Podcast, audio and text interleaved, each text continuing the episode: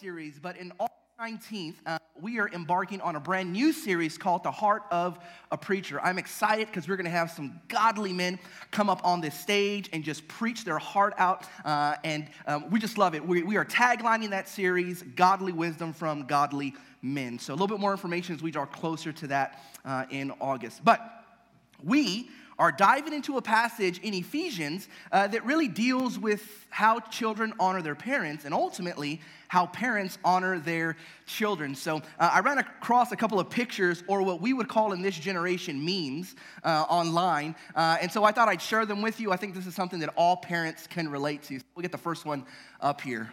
Uh, tonight at 3 a.m., I'll start crying like crazy and make them to guess why. Can we relate? Parents, kids crying in the middle of the night, and we have no reason why. We'll see what the next one is. When your kid keeps showing you the same thing over and over inside, you're like, I seen it. I think that's my favorite one. I think we got another one up here. How I feel after putting the kids to bed. that's all too true. Uh, the next one. When my kid tells me they clean their room literally two minutes after me asking them to clean it, I don't believe you. That's a good one. The face you give your kids when they misbehave in public. That's true, isn't it? You make the face. Kaya says, Dad, you, you flare the nostrils and you give me the big eyes. I think we got one more. Oh, this one's my favorite. Silence is golden unless you have a toddler. In that case, silence is very, very suspicious. Amen. So good deal. Hey, so in this series over the book of Ephesians, we've called it Child God. And really, just to kind of recap it, we've been answering two questions. And so Ephesians has six chapters. And the first three chapters answer this question Who are we in Jesus? Like, what does it mean for us that Jesus gave his life, that he rose from the dead, that, that he lived perfectly on our behalf? What does that mean? Who are we? Is our identity rooted in our habit? Is it rooted in our sin? Or is it rooted in Jesus? And so, what Paul does, the author of this letter to the Ephesian church, Paul takes those first three chapters and he really outlines who Jesus is and how that completely transforms and changes our life. That we are taken out of addiction and we are taken into freedom. That the shackles that have held us back, that the shackles that have kept us from really walking in a life full of joy and fulfillment are really experienced and met with Jesus. Those shackles are broken, they're taken away, and the Bible will say, matter of fact, in Ephesians, it will say that we are moved out of darkness and into light. And because of that, we're called to walk in love, walk in light, and walk in wisdom. And now we enter into the last half of Ephesians. We're embarking into chapter six here in just a moment. But we answer the second question, which is so I know who Jesus is, and I've experienced a genuine relationship. I've been forgiven from my past. I'm walking in new life, but what does that mean for me? What changes? So it would be like this it would be having a genuine encounter with Jesus on a Sunday morning, for example. You come forward, you're prayed over, the entire congregation just rejoices with thanksgiving because someone has given their lives to Jesus. But you feel different, so what's gonna be different when you go back to work? What's gonna be different when you go back home? What's gonna be different when you're hanging out with your friends, when you're going to buy groceries, when you're going to the mall, or you're going out to eat one evening? What's different? And we learn this that a changed life results in a changed lifestyle. And so the book of Ephesians can be summarized in two words doctrine and practice. Those first three chapters were filled with a bunch of knowledge. Here's who Jesus is, here's how he changes your life. And those last three chapters are filled with practice, with application, how we can live that out. And one of the ways that we've set this in our past is this your passion determines your pursuit because you're always gonna pursue the things that you're passionate about. The things that you love are what you give your time, your energy, your effort, and really your treasures over to. And so we're really kind of boiling down to this question Is Jesus your passion? Because if Jesus indeed is your passion, then you're gonna give over your time, your effort, your energy, and your treasures to Him, His kingdom, and what He is about. And what we've discovered in this series is that because Jesus Christ has saved us, because he has pulled us out of a life of sin and set us free into a life of righteousness through Jesus Christ, that Christ is our single greatest passion, or at least he should be.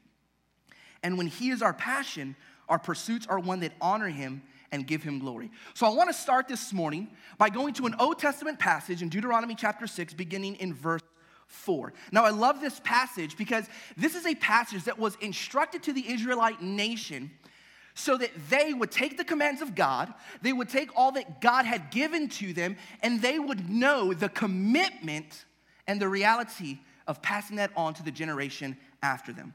So, Deuteronomy chapter 6, we'll start with this, beginning in verse 4. Hear, O Israel, the Lord our God, the Lord is one. You shall love the Lord your God. And I love that because that's where it starts, doesn't it? That's where everything starts. It starts with a love for God. It starts with an understanding that the creator of all things has given himself, became flesh in the person Jesus, and gave himself for you and for me. So, in everything in our life, that's where it begins. That's where it starts. If we're going to succeed in anything, and specifically, if we're going to succeed in our parenting, it begins with loving the Lord. And so we're told how that looks that we will love the Lord your God with all your heart, with all your soul, and with all your might. And these words that I command you today shall be on your heart. You shall teach them diligently to your children, and shall talk of them when you sit in your house, when you walk by the way, when you lie down, and when you rise. You shall bind them as a sign on your hand the actions that you do, the way you live out your life must be a representation of the Jesus who you tell your kids about.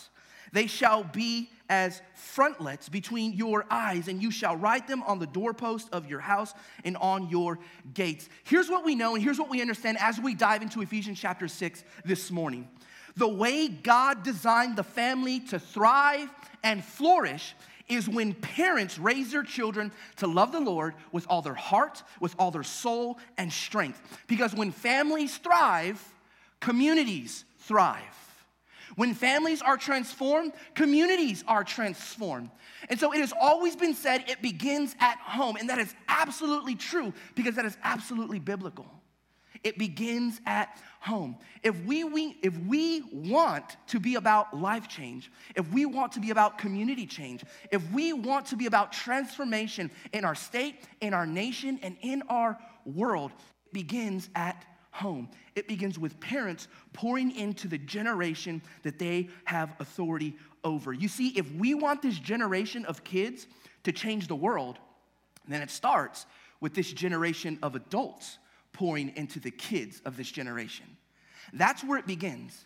And if you don't have children, or if you're single, or if you are an empty nester, this does not exclude you from our message today because what we find, not just in Ephesians, but all throughout God's word, is that it's not just a parent's responsibility, but those who have actively said, I want to be part of a local congregation, I want to be part of a local church. So, if you are a part of this church, then part of your responsibility is to invest to raise the children of this generation to love the Lord with all their heart, with all their soul, and with all their strength. And what I love most about this church, I love a lot of things about this church, but what I love most about this church is the occasional crying that takes place is the occasional fidgeting that comes along, the moving around that comes along with kids being in service. And I know not everyone feels the same way, the way I feel, and that's okay. But I love it because it brings me to this reality. It shows that we are a church, that we are a local family, a local congregation that is vibrant with kids. And I'd rather have a noisy church with kids than a silent church without kids. Because we are raising up. Yeah, you can clap. Give it in. If you're going to clap, come all in. So we're entering the sixth chapter of Ephesians, and it's the last chapter in this book. It's the last chapter, really, in this series. And chapter six is the crescendo. It's the summit of everything that we learn. So if Ephesians is, if Ephesians was Mount Everest, chapter six would be the summit. It would be the very top of the mountain. So when climbers train for climbing Mount Everest, they can train up to two years. And they learn the do's and don'ts. They learn the things that are gonna make them successful if they're to reach the summit. Well, Ephesians, the first five chapters, is much like that. It's this training, it's this instruction. It's letting us know what we are building up towards. And chapter six is the summit, it's the paramount of everything that we learn. We get into relationships, or what theologians would call household codes. So we learned marriage codes yesterday or last Sunday. We learned we're learning um, parenting codes this Sunday, and next Sunday, we'll learn about master and servant codes, how that relationship works out. You know, some translations will say slaves. We'll really dive into what that really means. Should we interpret that word from American perspective, or do we need to kind of go back to what the Bible is really talking about there? But we'll learn more about that next Sunday. So we get to relationships, we get to preparation, because there are real threats that exist in our spiritual walk. And what we'll learn in two more weeks as we close out Ephesians chapter 6 is that God has not left us alone, that God has left us with the Holy Spirit to empower us.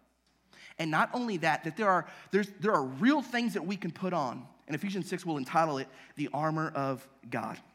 So this morning we dive into a passage about how children are to honor their parents and how parents are to honor or disciple their children. So, right off the bat, let's hit the pause button, right? And I want everyone to understand this there is no such thing as a perfect parent. Let's say that together. There is